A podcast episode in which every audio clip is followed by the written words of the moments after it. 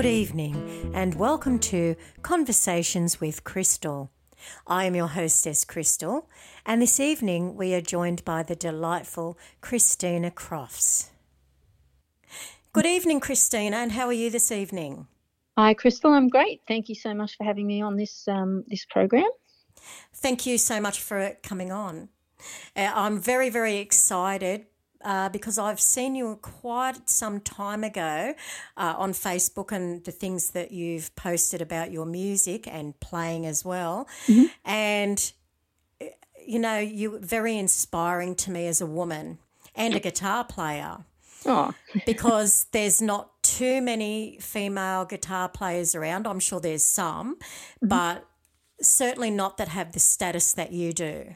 Oh, well, I'm glad that's the way it comes across. I mean, as far it's to me personally at the moment, it feels like the world is dripping with really good guitar female guitar players. But um, I guess they're on another level and usually overseas. And uh, Australia does have some pretty um, notable female guitar players. So, um, but I'm happy to be considered as one of them, if that's so to be. oh, absolutely. Now, Christina, I'd just like to ask because you know, it's always interesting to me.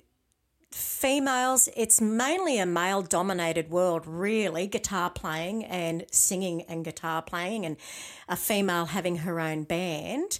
How have you found that when you've started and the journey throughout time to now? Do you think that it's easier for women to break into the industry uh, the way you have originally, or is it harder? Was it harder back then?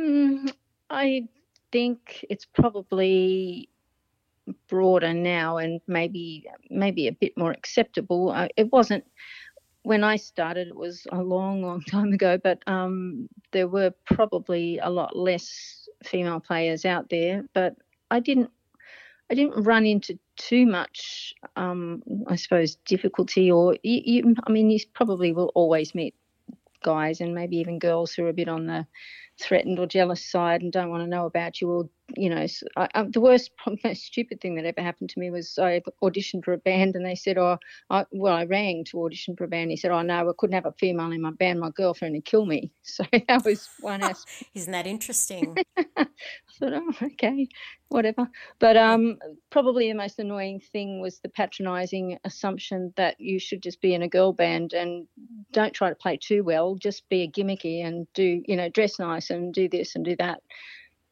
Um, right. I took myself fairly seriously when I first started out and really wanted to be taken seriously as a guitar player, you know, so that stuff really irked me. Yeah, yeah. Did you find that that kind of patronisation and that opposition, did that make you buckle down and work harder to become even better? Yeah, it did. Um, I mean, I, yeah, I was pretty much dedicated to to learning. I probably you know it takes you a while to get to where you are, like obviously. But I was auditioning originally for rhythm parts in bands because I didn't sort of have that much um, lead playing, and um, but you know like there were lots of people that were totally enthralled with having a, a female guitar player in the band. So it was probably equally weighted. I think you know as as much as you got some, I suppose jerks for want of a better word, but. Mm-hmm. Uh, you know, and I had people that would you'd audition with them and say, "Oh, I'm sorry, but I'm just way ahead of you on guitar, so you know, I don't think we can do anything together." that sort of. Oh wow. But yeah. uh, you know, I I was having guitar lessons from my late husband Steve back then um, in the early '80s, and you know, if I ever relayed any of those stories to him, because he was 150% committed to anyone being able to play, and he was actually very supportive of female musicians in general. So that's wonderful he thought, you know, he thought it was just amazing. So he always just told me to tell people to just drop off if they, you know, said stupid things like that. So yeah. So he was your inspiration for becoming a guitar player, or did you want to do that earlier but yeah. didn't know how?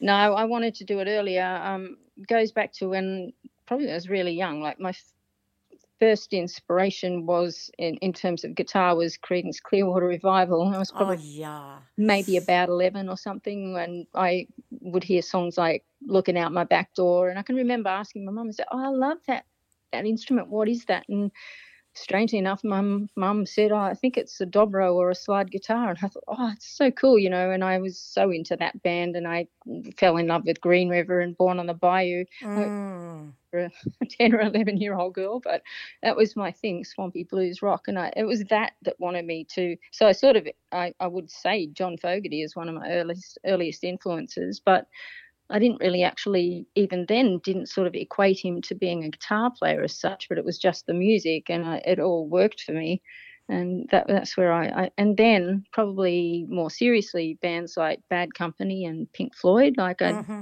mm-hmm. remember hearing the solo to Time, which is one of Pink Floyd's when whenever that was back in the seventies, and I went, it was I don't know, it was just so passionate, and I thought I don't know what that is, but I've got to be able to do it. Yeah, absolutely.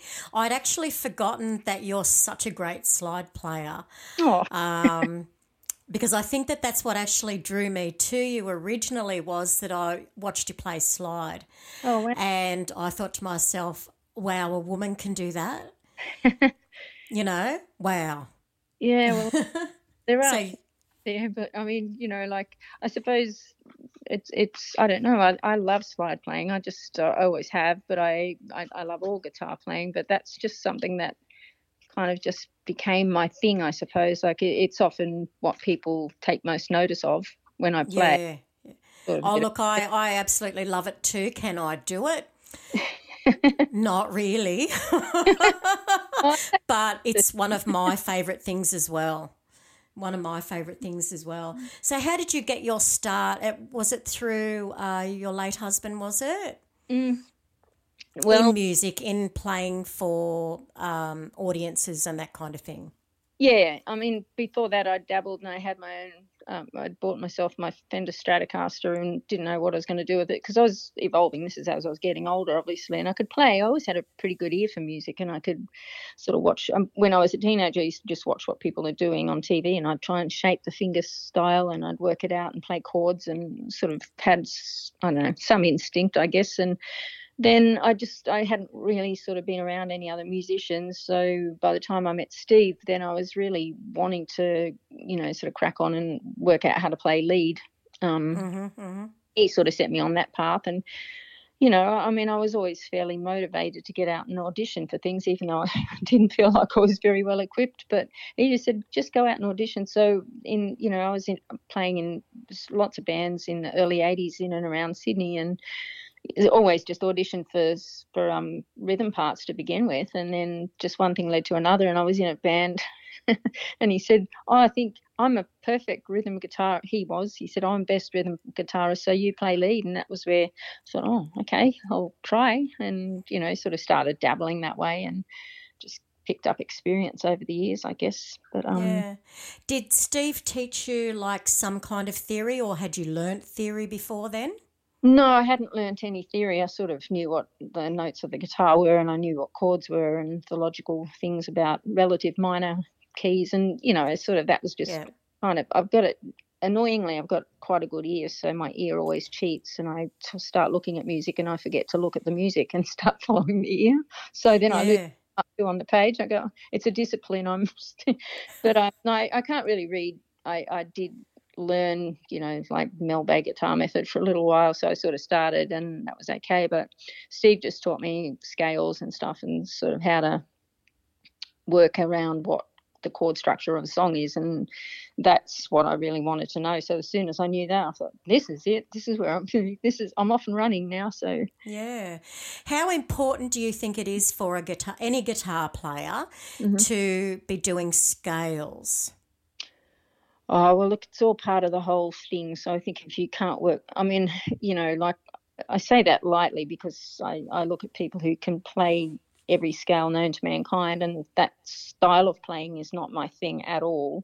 Mm. Uh, like fast and furious scale playing and up and down the neck. Like I, I, I, appreciate the skill, but it's not how I play. I'm sort of into bending notes and getting good tones out of things. But um, scales are really important. It's all you know, all that stuff's vital to sort of once you understand at least the basics of how that all works together with your chords and stuff. Well, you know, it makes more sense, and then you can sort of but I mean, I can't rattle off to people, oh, you know, the Lydian scale and this, that, and the other. But I sort of I know what I'm doing, but I don't always know why it works. Which is yeah, right, right, yeah.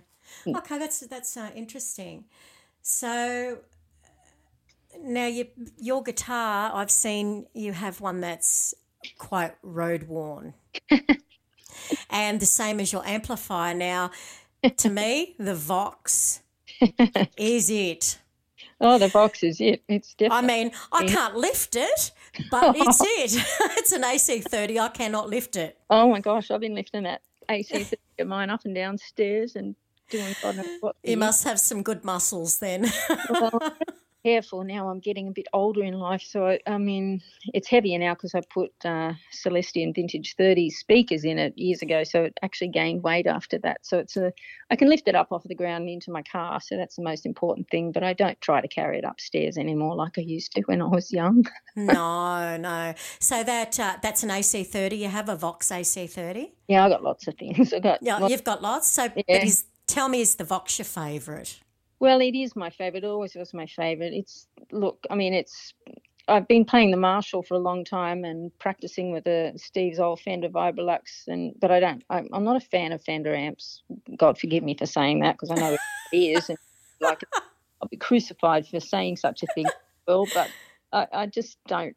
Ugh, I don't like them. They they're not my thing. I'm more into the British, you know, sort of mark boxes. No, I, I totally agree with you too. Like, um, you know, there's some Marshall and Fender amps around here, and I'm just like, yeah, they don't do much for mm-hmm. me, but give me my Vox, and it's like, yeah, that's the sound, and and you know the Vox paired with the Gretsch, you know, Gretsch guitar. Yeah. What more can you ask for? Um, now, so you have your Fender. So that's you still have the original Fender that you purchased when you were younger. Yeah, I do. Um, I bought that um, in 1982. Um, cool. Actually, funny. I still got that one. That's it's kind of what I call now the green guitar. I've got Steve's the old really road worn one, which belonged to Steve, the 72 Strat, which is just the best guitar in the entire world. And then there's a blue D Strat, which was his as well. So that's a 1980, and that's tuned to E generally. So that's one of my side guitars. And my own guitar, the the original green Strat, that I usually use for A tuning, but um, mm-hmm. they're both really, really super heavy guitars. That the two blue ones, bluey green ones, and um, so that's largely why they're better, better to be delegated to slide because they're heavy if you're singing all night and you know wear you out kind of thing. So yeah. So what would they be made from? Do you know? Because I know most fenders are made from alder or swamp ash. Yeah, I think I'm not sure, but I think they're ash they're yeah, very, right. very heavy.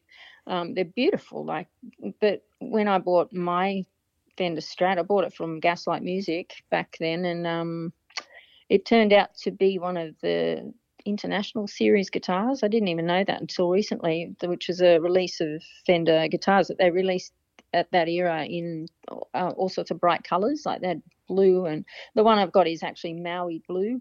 Mm-hmm, uh, mm-hmm faded to green now. So, um, and there was a, like a yellow one and an orange one. So that was an interesting discovery because I had no clue when I bought it. But um, yeah. so it's sort of a bit rare, but it it was it's a beautiful guitar too, but it's very bright, like nearly takes your head off. So it's.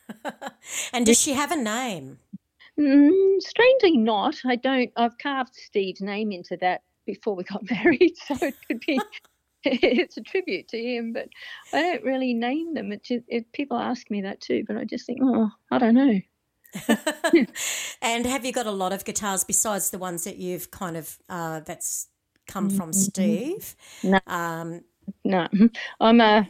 I've got well, I've got Steve's mahogany Telecaster that he used to play when he was because the the Strat he bought that Strat that I play, the the road worn one, he bought it in 1972, new when he was about 14 or 15. Oh wow, yep.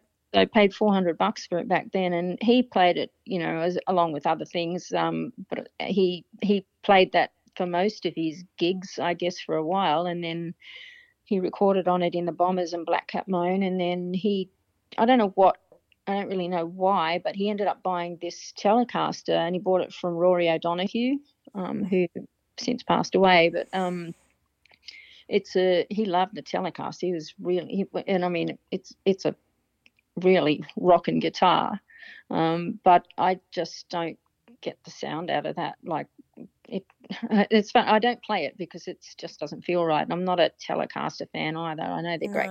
I'm used to Strats, so I like the weight of a Strat and the way it feels. And tellies are sort of heavy on one end and they don't feel right to me. But Yeah. Now, it being mahogany, would it it be even heavier? yeah, it's pretty heavy. It's not as heavy as the the um the other Strats that I play for slide guitar, but it is pretty heavy. But um, Steve's I I used to always just play my original own Strat, and then I know one day back in the nineties when Steve was out teaching and I had to go for a rehearsal or something, and before I went to go, my guitar something went wrong with the electrics in it or something, and um, I was panicking, and he said, "Oh, well, why don't you take the take the old Strat?" And so I took that and played it. And I, I don't know why I'd played it before, but just it was like all the pennies dropped, and I just went, "Oh my god, this is the best guitar! It's just built for my hands. It's got a better neck on it than anything else. It's got a nice thin neck, hmm and the weight of it's beautiful. And it's just got it's so much soul in that guitar. And I thought, and he didn't. He used it as a spare guitar, so he wasn't fast. So I'd been playing that guitar pretty much as mine since about 1996. Oh, wow. Now, interesting. Did you get, did you, were you successful in that um, audition? I cannot remember. Might have been a rehearsal. Um, Or I rehearsal? Yeah, yeah. Okay. Oh, that's so cool. So, um, so Steve had a couple of bands of his own, and they were the Bombers and the. Oh, Black Cat Moan. They weren't his bands. He was in those bands. Oh, Um, he was in those bands. Yep. yeah. Oh, he's in lots of bands. Like he, his earliest band that people might know. I didn't know him when he was in these bands, but he's in a band called Topaz, which was on I've heard of those. Yep. I've yeah, that band. really early on. Um, and they got he had a song on Countdown and stuff. And then I mean, he was in all sorts of. He was in a band called Intermission with a friend of his called Hillary, who was a great singer back in the day, and they did lots of club work and stuff. And he was like everyone else. He was you know teaching guitar and playing in whatever gigs he could get. And then he joined.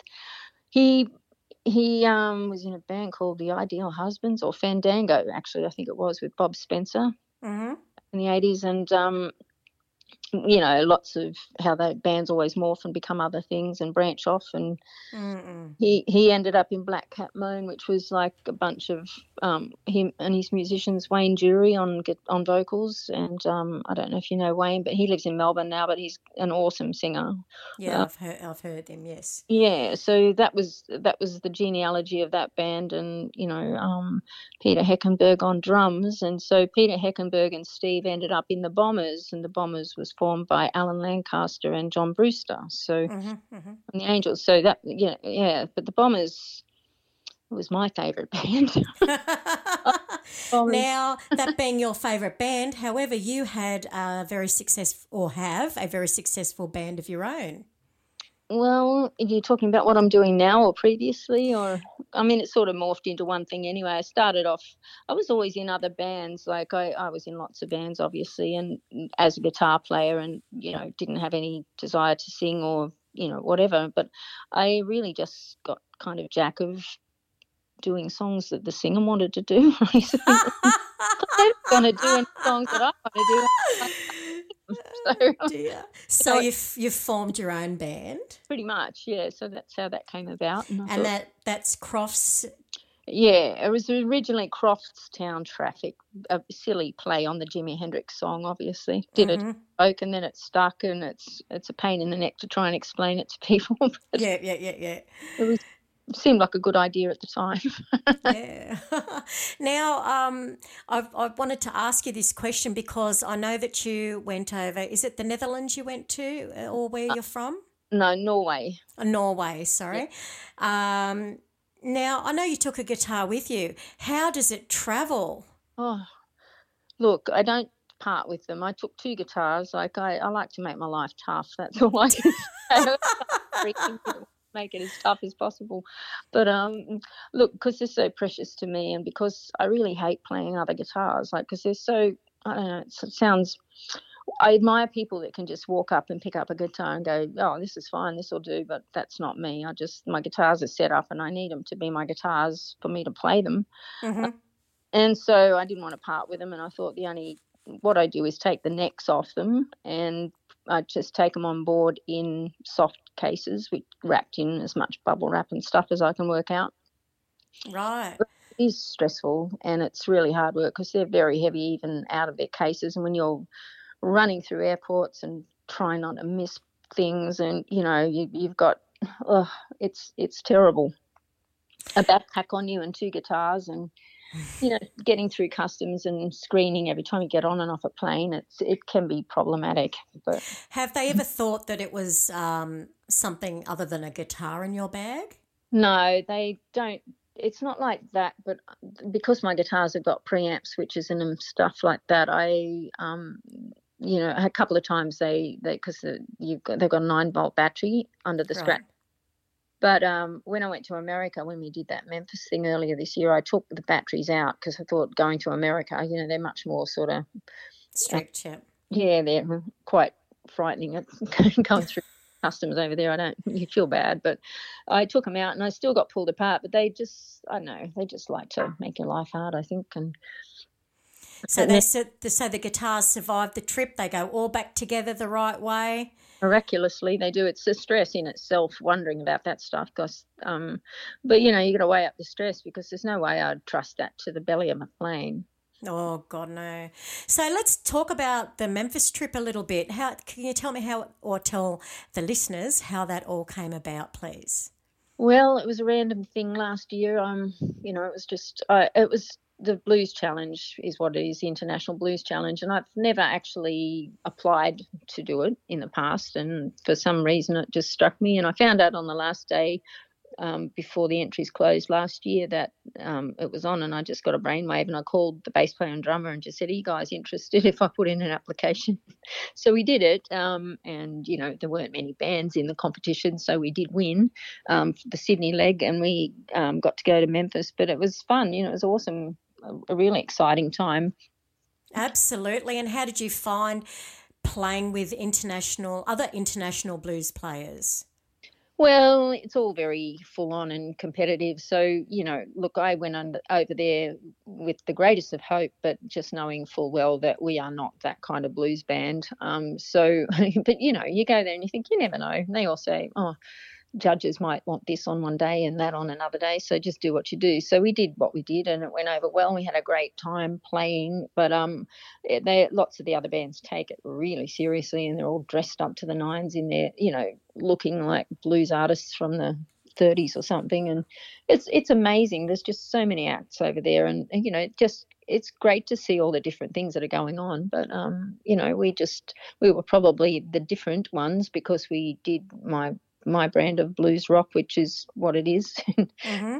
Played slide guitar, and we got some good, you know, good score, like in terms of comments and feedback from the judges. But we didn't get through to the finals, so we we um, but we played about four four shows while we were there.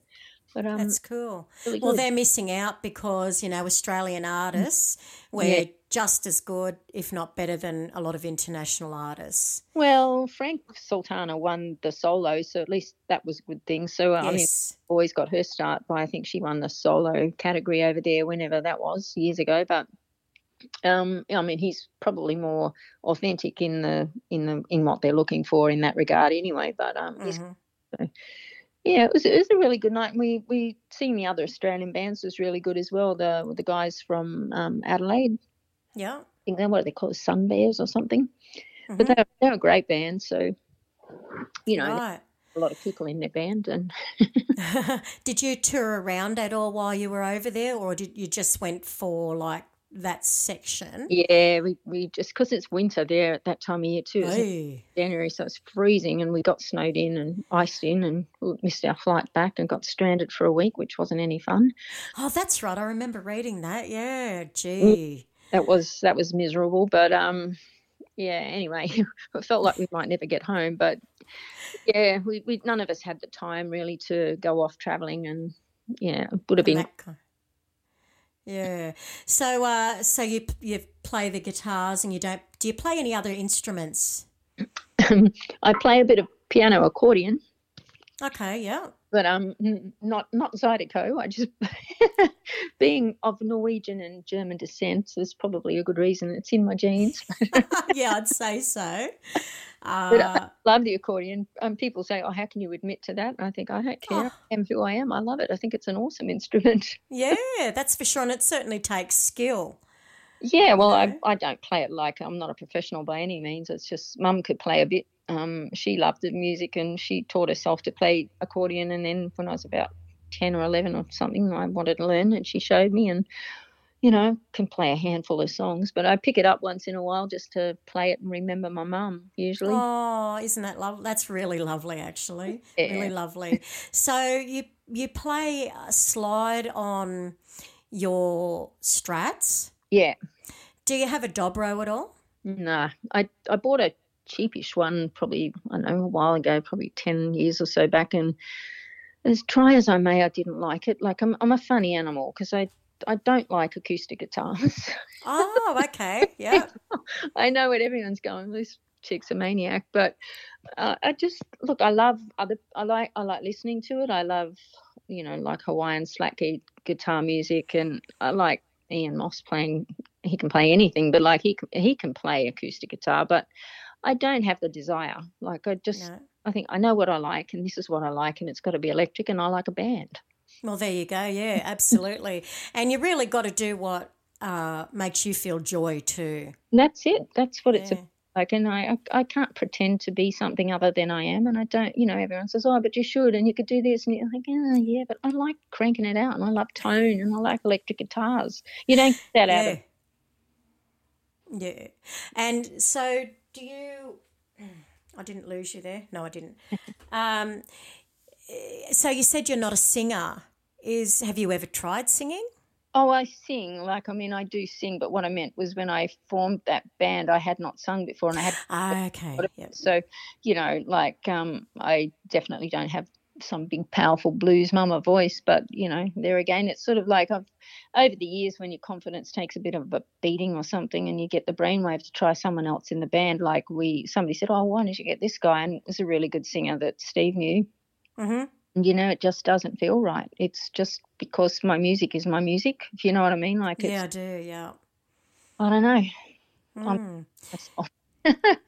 so, what what advice would you give to any young guitarist or middle aged guitarist hmm. starting mm. out? Well, um, do you mean starting out as in learning or starting? Uh, yeah, stuff? starting their journey with guitar, or halfway through their their journey, it doesn't matter. What would be your advice to newbie guitarists? Well, I don't know. That's a tricky question because I mean, I think obviously there's all the obvious things that you need to learn as much as you can and develop your ear as best you can. Because I mean, you know, I, I but look, I think the thing that I learned really quickly when I was young, I started you know, you can see people on YouTube any five minutes just throwing their hair back and going, I can play anything. And they're mimicking every guitarist on the planet and playing solos note for note. And I think that's amazing. It's clever and it's very talented to be able to do that. But I think the sooner you realize that you are you and you need to develop your style and just go off on your, like, I know, I think stop trying to be someone else is probably what I'm saying. I don't yeah. want like someone else. I want to be me, but I like the fact that all these other people in, you know, so many different guitar players and musical styles have influenced what I do and why I play the way I play. But I'd love to think that I've got my own sound and style. Absolutely, absolutely. I love players and people that you can be out somewhere, not even in the venue, and you, your ear picks up yeah. them ta- them playing, and it's like I know exactly who that is. Yeah, that's that's the thing. It's just your little stamp on it. Yeah, absolutely, absolutely. So now, you're the genre that you like the best would be blues rock, yes? I guess so. I guess it's it's a melding of things, but it's you know I, I try to describe my music, but I think blues rock is the most apt fitting description. Um, I love blues, but I'm not interested in playing all the slow blues and the really, you know, the the, what most people think of as blues. I like I like energy in my music, but I, I like a bit of Tex-Mex and that sort of flavour as well. So I think mm-hmm. that, but yeah, I suppose blues rock is the the probably most likely obvious thing that I do and what comes out of me. Yeah. Have you got any funny stories from when you've been on the road? Um, the funniest thing that ever happened to me was my amp caught fire on stage. Your amplifier, oh my well, goodness. A speaker caught fire. It was in the AC30. oh no. That was a long time ago. That was I was in the middle of a gig and I, I was playing some swampy solo. and I was looking at the audience, and you know, it was a dark room, and it was just one of those pubs where you're down on the same level as everybody else. And I, I started to think, wow, that's a really good tone. Where's that coming from? the amp's on fire. I looked around, there was orange glow behind the grill cloth. I thought, oh geez, we've got a problem. I stopped playing and went and tipped the amp over on its face and put out the fire. Oh my goodness! Did the uh, audience think that that was part oh, of the show? I, everyone thought it was hilarious. Like it was so funny, but we are only literally about five minutes up the road from home. So Steve went home and got me another amp, and we kept playing. But it was it was. Oh, quite... what a good man! Short break. yeah, break and go home and get another amp. oh wow, that's funny, isn't it? Oh. It, was, oh. it was a good one. yeah, and did it need much repair? No, not really. It was just um, interesting enough that was a two speakers set that um, Steve had put um, he had the same thing happen in his Fender Vibrolux. It was like he had two speakers, they're both Celestion speakers, but he had one of them caught fire in his own amp before we got married, like three mm. years before or something. And the same, he was at a rehearsal and it caught fire. and then lo and behold, there must have been a fault in both of those speakers because miraculously, then I had the same thing happen to me with the other speaker that he wasn't using. Mm yeah, so I don't know why, but I, I don't know how many times people have speakers catch fire, but it was quite funny. Actually, probably more than what you think. Yeah, I've had a, I've had a few people say, "Oh, you know, the um, the foldback caught fire or the amplifier caught fire," and it's just like, wow, yeah. that's yeah. actually pushing them to the max, isn't it? Yeah, it is. yeah, I was probably playing too loud as usual. No, never so now I know um, you play at home quite a lot. Uh, yeah. What do the neighbours do? They they love it. I mean, I would love it personally if it was me. But do the neighbours ever comment? Well, I've just moved probably five months ago to an, a townhouse now, so it's a very frustrating, different story. But I, my last house that I was living in, I lived there for so long, seventeen years, and it was the best place. It was on a corner, mm-hmm. um, and I could play guitar. Look, I mean, I don't play like at volumes that people would want to call the police, but people, my neighbours would say, "Oh, I heard you playing guitar. It was beautiful." But um, in 17 years, I never had anyone complain about it. And you know, it's not like I'm cranking it all night long and having parties. It's just, uh, but I could, and you couldn't hear it that much from outside the house anyway because of the house and the way it was set up. But I, I loved that house for that. But now I'm in this situation where I can't really play loud, and it's can't play loud at all. So I'm trying to work out a room to play in and soundproof it a bit so I can just get back to a bit more relaxed practicing. Yeah, that's actually what I was going to suggest. Maybe soundproof it. You can get soundproofing panels. You know. Yeah, it's a bit of a. There's a lot going on, so that's it's definitely on my to do list. But um, yeah. yeah, yeah. Oh wow. Okay, what's the best live act you've ever seen? Oh well, Australian or overseas. Well, I mean, the Bombers were a great band back in the day, obviously, and probably unbiased, but they were a sensational band, and everyone that knows them agrees. So those gigs were special. But I mean, Ian Moss is always so good. Like you can't go wrong seeing an Ian Moss concert. He's just a sensational guitar player and singer, and his band is amazing. So I've seen mm-hmm. him a couple of times recently. Um, uh, and and like I'm always go away feeling like I've had a religious experience after his shows. Oh wow, that's so, something special. Yeah, he, he's brilliant. He's just so good. Um, so it, you can't really go. And but there again, I like his electric concerts, not so much the acoustic acoustic ones. He's great at it, but you know, it's more my I'm, I'm an electric girl. Yeah. but and I love the band called the Mavericks from America. They're my favorite band in the world, besides you know different different bent altogether. But they they've got about eight people in the band, so they're they're like a country band, I suppose, alternate country band. Plays a lot of you know Tex-Mex and sort of Cuban flavors, but I mean, they get off on that Cuban stuff a bit. So that's, but I love that band, and I saw them. They they've been to Australia twice, but they probably will never come back by the look of it. But they are a sensational band to see live because they just literally radiate joy, and the musicianship's incredible. Yeah. Um, and they're all there's like there's accordions and trumpets, and it's a great band, and I just that's another level to me. yeah, it's a big production. It sounds, it, you know. Yeah, just such a good band though. Like and and the uh, yeah, it's got everything going on. It, it's yeah, I can't even describe it, but I I was blown away when I saw them. Um, so that and just there's such a such a good band, so talented. Everyone in the band is just so talented and so they're so wrapped in what they do. It just, you know, I don't like seeing bands where they look like they're miserable and they're sort of so wrapped up in their seriousness. But they're a very cool band. Now, speaking about that band being having a large number of members, mm. how do you? What is your? I guess where do you sit? Do you like a bigger band or one that's just you know, maybe four members?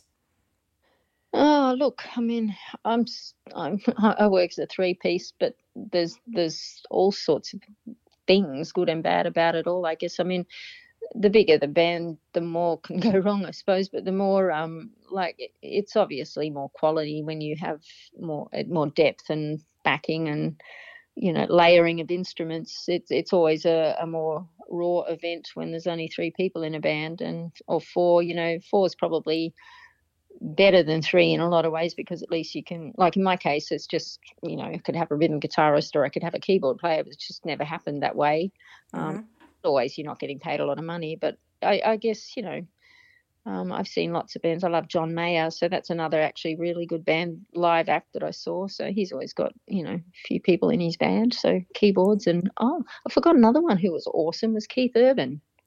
Oh yeah, he is. He's I, quite good. Oh, I love that concert. I saw that I don't know, probably either just before or just after I got back from Memphis. And I've never sort of taken much notice of Keith. And my son likes him. He said, Oh, we should go. And I was blown away. He's so good. Yeah, yeah. Oh, that's really interesting. I, I guess, too, having a more stripped back, either three piece or four piece, mm. in my opinion, uh, uh, and what do you think, is that it makes you uh, one, it lifts you up, but it also makes you more precise in what you're doing because it make because it's stripped back, you can't hide. Yeah, you can't. That's for sure. you know, so I think that um, in that kind of scenario, it actually makes you better. Yeah, I guess. I mean, I I think that's and and everyone loves a, a you know like what they call a power trio, but um I, I, you're right. That that's a that's the obvious thing is you um, you can't really hide, and it's.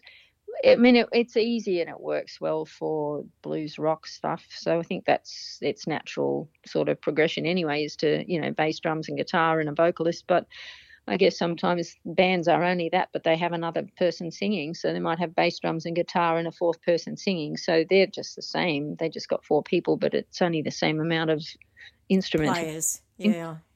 Um, but I've been thinking about, you know, trying out a keyboard player because I feel like, you know, could embellish some of the original songs that I'm doing and stuff like that too. Because I often don't get to do all my originals because of, well, for lots of reasons, but because, you know, you do put rhythm tracks and stuff down when you're recording, but then mm. you things and it would take a bit of the pressure off me because, you know, you, singing and playing guitar is hard work a lot of the time, especially if you're not a big, powerful sort of person like me. I'm a bit of a runt.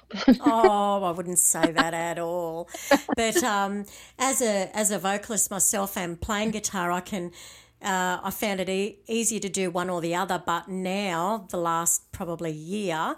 I've been playing and singing together, and my lord, it takes some work.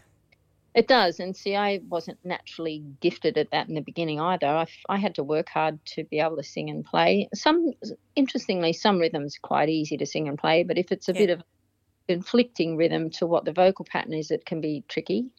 Yeah, that's for sure. Have you ever had any vocal lessons? Yeah, I have. I did did have lessons here and there. So, um, yeah, I mean, I sort of know what I'm doing to some extent. I just don't have the natural big pipes that one would all hope to have. But um, I mean, I sound like a 10 year old when I talk, and I sound like, like a 10 year old. Oh, no. I think, look, uh, you hmm. make the best of what you've got. Yeah, that's And it. you don't always have to have a big, powerful voice for blues because very understated um, and sweet sound can be just as enthralling. Yeah, well, I think I just come across more like a bit of a rock chick with a country rock sort of thing. Like, uh, my voice is a lot more country rock than it is blues, that's for sure. But then the music I play is not really blues, as in like you know, you know, like Ella, Etta James or any of that sort of stuff. It's not. That's not what I do anyway. So. Um, I mean, we crank out a lot of blue, um, pub rock covers when we do most gigs because you get into that territory when people start rocking out. So, and it yeah, works. that's for sure. Yeah, I, I love all that stuff too. But um, yeah, yeah. So, oh geez, the question just escaped me. Isn't that funny? So you've recorded some music of your own, of your own uh, yeah, writing. Yeah. So I think we'll take this moment, if you're willing, and we'll insert one of your MP3s in so the listeners can hear it.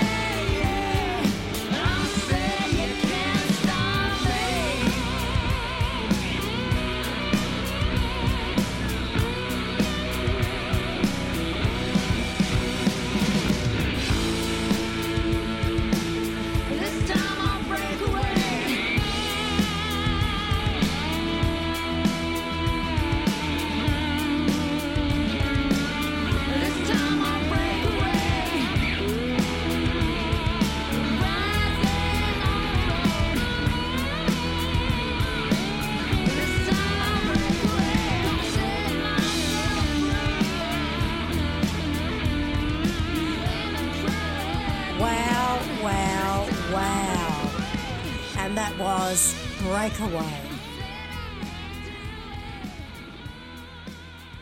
Okay. So the other thing I'd like to ask you, Christina, is have you ever given guitar lessons? Not officially. Um, I have given a couple of people here and there a, a, guitar lesson, like for you know, one when Steve was teaching, but when he was getting to the stage of his illness where it was a bit hard for him, there was a couple of guitarists that were coming for a little while, so he asked me to teach. You know, there was a young girl that we knew who was only about 16 or something. She, you know, Steve couldn't do it for whatever reason a couple of nights in a row, so I taught her for a little while, but you know, it's uh, it's, it's hard to teach someone when you don't know your theory. So, I mean, you know, I can teach people what I know and impart my knowledge, but I, you know, if they want to learn notes and stuff, I'll, go, oh, I'll probably find another guitar teacher. but I think uh, I think people go to teachers or click with other musicians if they like what they do. It's not necessarily about theory, but the feel and yeah. the the way you construct your music is what draws them. Yeah, well, interesting. I forgot to. I gave my. It sounds funny, but I gave my vet a few guitar lessons. He said, oh, "I didn't know you play guitar, Chris. I'd love to play guitar." And so he, I went around to the uh, to um he he couldn't play at all, and he's left-handed. But I loaned him an old acoustic guitar so he could muck around on that. But he he was a classic example of what you just said. Like he was very um, happy just to show him how to play some chords because he'd gone and had some lessons, but he found that it wasn't helping him. But I said sometimes I think that it's sort of easier and makes it makes people feel better if they can just learn to play something straight away. You know, absolutely, it kind of makes people. Uh, want to do more, learn more, gives them the yeah. Bug. It feels like they're making some progress if they can play two or three simple chords and then I started just playing a little bit of simple lead guitar over it and he was just going, Oh, this is so good, you know, thought it was amazing. So Yeah, yeah. Oh, that's really cool. So what is up next for you or your band? We have a couple of gigs coming up, but um, uh, I actually I'm I don't know if you're aware, but I also play in ITA and the Choir Girls. So there's a Cold Chisel band that's all girls that do some Cold Chisel songs. Um, so we have a gig coming up on the 30th of September, but um, as for me, we're currently just trying to piece together. We did got together and recorded some video of our songs for the purpose of trying to put together another promotional video so that we can start trying to get yet again try to get more work. Yeah, yeah. Heart. And so that's coming up on the 30th of September and where would that that's be at? at? Pyrmont Bridge Hotel. Nice. And how do you find getting the gig? You, are you the one who gets yeah. the gigs, or is there someone other? it is. It's if you don't know people, it's um, a lot of ringing around and emailing. It is, it? you know. And I've been playing this game for a long time, but I think since COVID, you know, we, we all lost a lot of the regular gigs that we were doing. Um, so everything fell apart a little bit after that, and I have not been able to manage to really get totally back on top of it. So, um, you know, but I, it's not like I don't want to. But um, now I'm getting friends are ringing up saying, "Why don't you try this pub up at Newcastle? They'd like you." And you know, it's it's a lot of weirdness goes on in that part of the music scene as well. So that it, it is. It absolutely is.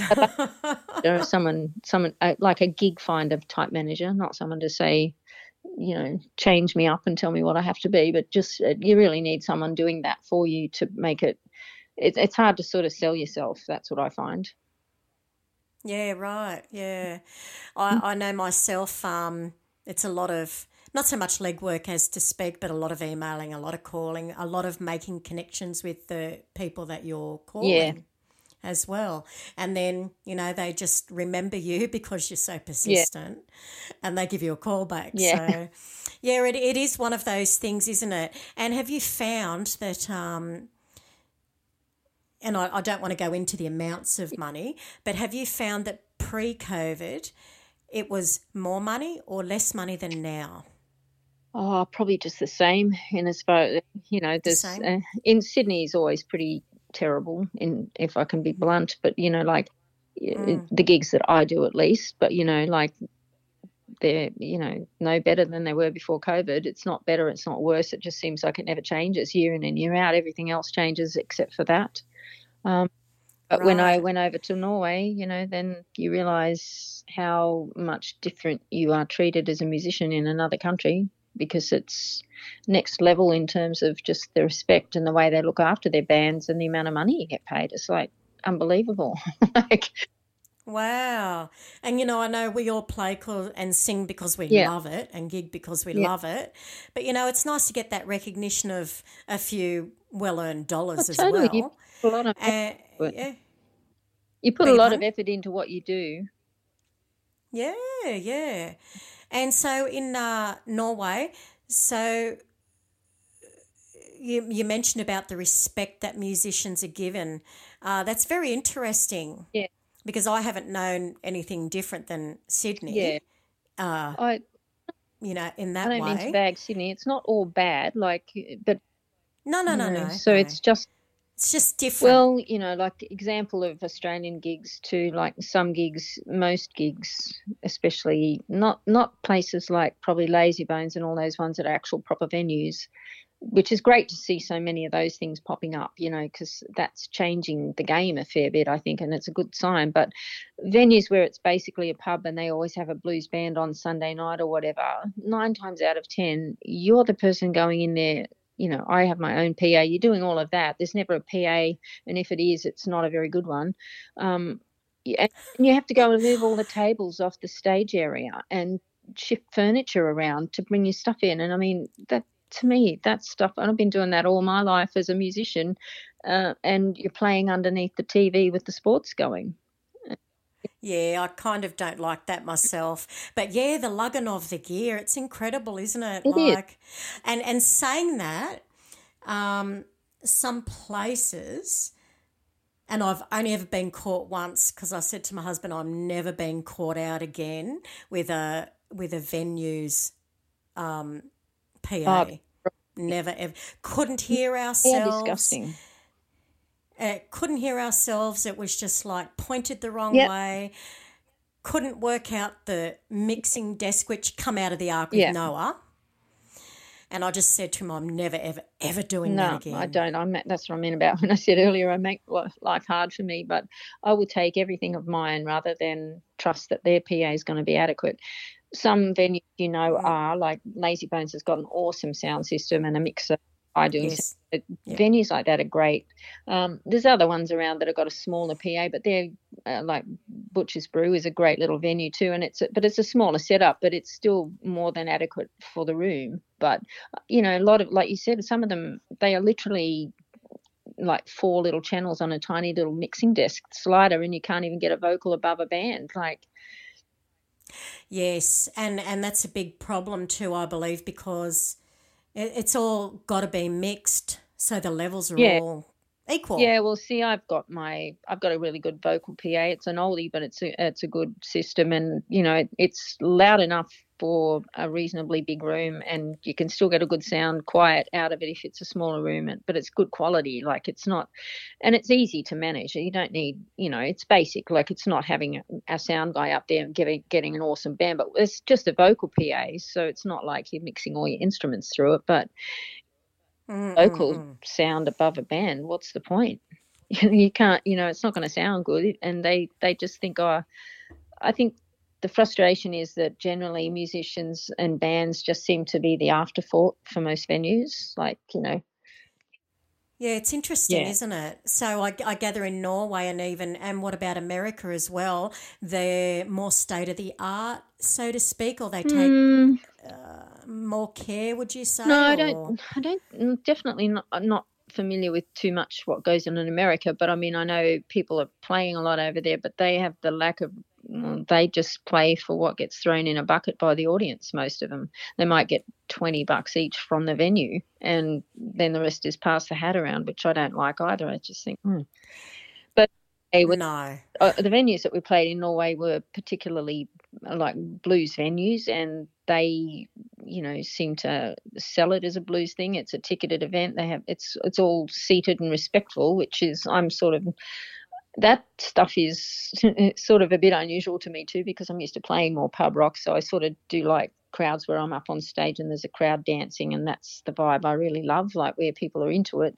Uh, I like it. And I know it's that different level of appreciation where they're sitting and being, you know, quite respectful and watching the band intently. But just the the PAs were great the musicians that I used over there were great and used they learnt all this stuff, you know, like I hadn't met them even before I got there, so I just sent them a list of songs and MP3s and but you know the, the all the venues were so accommodating and the accommodation was paid for and they a good fee and they have a green room at the back so they were looking after you and feeding you and making sure everything's right and you know it's sort of not different yeah, it's it must it must have been really nice to be treated. It was like great. That. It was just like a shock. You think, wow, this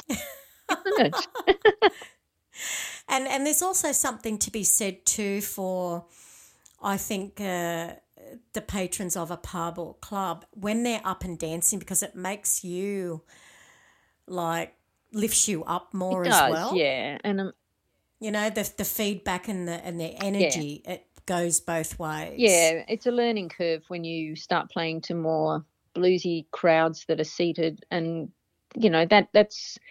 I, I struggle with it, and it's not like I don't like it, but it's different, and it's that because like all these years, I've always played to crowds where they're quite wild and rocking. Like I get a, I get a bit wild and rocking myself in these gigs, you know, like yeah. Oh, that's that's what I like. Like I mean that that I'm happy with that. That's I like it when it's going off. Like. yeah, yeah, that's your that's your groove there, Christina. Yeah, I do have a fair bit of natural energy, so I'm sort of. if I was out seeing a band, I'd want to be up dancing and rocking. So. Oh, absolutely, absolutely. There's nothing like live music, is there, of any genre? No, really. that's right. It's great. Yeah. Anyway, Christina, I thank you so much for being part of the podcast uh, this thank week. You. And um, once again, you're playing with. Uh, sorry, what is the band you're playing with on the 30th of September at the That's Bridge? Ita and the Choir Girls. It's um, Fran Little, who she's got Big Mama and the Hangman Band. It's her so she's yep. a singer, but the, it's a great bunch of female musicians who play Cold Chisel songs. But it's slightly different, different to just you know playing Cold Chisel songs. It's very interactive. So Fran's great on stage, and she gets the crowd singing along, and sort of it's it's got a slightly audience uh, oriented approach in that regard. So. Wonderful. And is that ticketed or can anybody just uh, I rock think, up? I think anyone can just rock up. I think it's um, the Pyrmont Bridge Hotel is having some anniversary. I don't know how many years, but that is Saturday the 30th. I think we start at 5 till about 8. Um, but I, I, I, don't know whether it's 20 or 30 year anniversary or whatever it is. But um, anyway, that might maybe there'll be other things on, but I better find out for sure if yeah. Have you? Is there a Facebook event that people can look up? Um, I don't know. Pyrmont Bridge Hotel probably has its own Facebook, and they. I, will find out. Can I give you that information later? yeah, sure. just so people, just so the listeners can go, oh, you know, that's interesting. I'd like to have a little look yeah. at you know you guys and what you look like and then they might come along so Yeah. um, we'll just see we can post a link Yeah. uh, in the description of the show. So if if there's one, so if not, yeah, that might be worth um doing. I think. Yeah. Sorry, I was off guard Yeah. with that because I wasn't thinking I'd be talking about that gig, but then I did. Yeah, that's fine. Is there anything else you have coming up besides that Um, gig? not before that one. Um, after that, we have a gig at Pyrmont Bridge Hotel. I think we've got a November one there on a Sunday afternoon, and then we're playing at Miss Seeley's again in I think it's early December. But I can give you those dates too if you like. Once I Yeah, sure. I think we'll get some links, or I'll put it in the description anyway. Yeah, um, we'll- later on. Yeah. on my I've got a website just christinacrofts.com. But um, Well, I'll put the link up for that actually, so that might be really good. All right, then, Christina. Well, thank you so much for taking the time um, with speaking with me. It's been really great, and I love your energy, and you're such a lovely Oh, lady, thanks. and um, quite interesting, I think, and quite inspiring oh, too. thanks. Um, thanks for thinking of me. Oh, anytime, I'd love to have you back on um, sometime in the future. okay, maybe. sounds good. We'll let all gets out there into the universe, and I'll um, but I'll give you those links and stuff tonight. Right? Yeah, that'd be fine. All right then. Thank you, Christina. Thanks, Crystal. Take care. You too. Good night. night. Bye. I think I'd like to play one more of Christina's tracks called Like We Used to.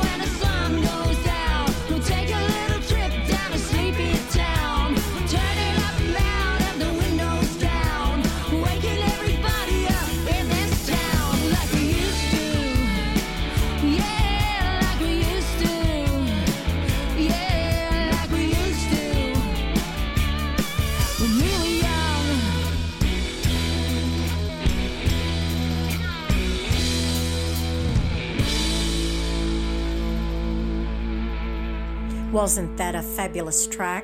That was Live Like We Used to, Christina Crofts. Well, that's the end of another interview for this evening. You have been listening to Conversations with Crystal, and I'm your hostess, Crystal. Next week, we have another fabulous guest. So until then, please stay happy, stay safe stay awesome, stay cool, but most of all, stay tuned to this channel. Have a good night.